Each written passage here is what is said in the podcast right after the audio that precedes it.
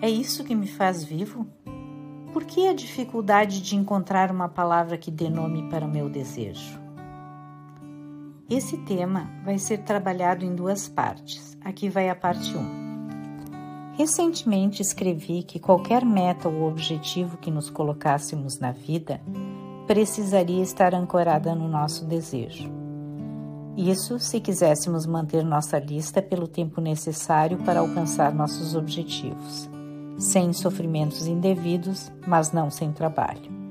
Assim sendo, podemos concluir que o desejo não é igual a objetivos nem metas de vida. No entanto, só ele, o desejo, pode produzir sim objetivos e metas genuínas. Também escrevi que mencionaria algumas dificuldades que todos nós seres humanos temos de colocar um nome naquilo que desejamos. Aqui vão elas. Mas antes, pegue um café, sente-se numa poltrona confortável, porque a coisa não é de rápida assimilação. Em primeiro lugar, ainda no ventre de nossa mãe, um nome nos foi escolhido.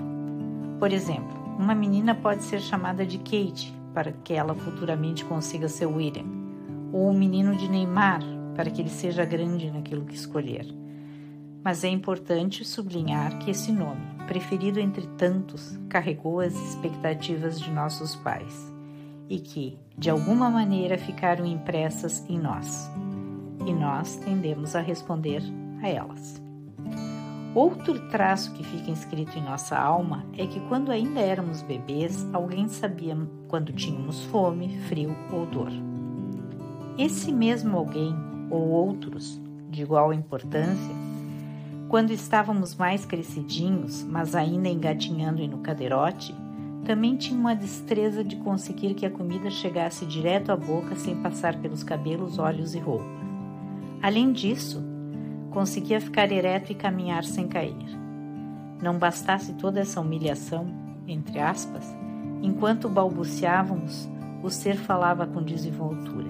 Assim, Fica fácil entender porque, mesmo depois de adultos, ficamos com a impressão de que um outro, lamentavelmente fora de nós, sabe melhor que nós o mal que nos aflige e o remédio.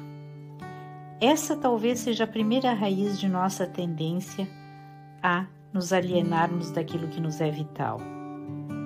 Saber o que eu desejo e como quero realizar.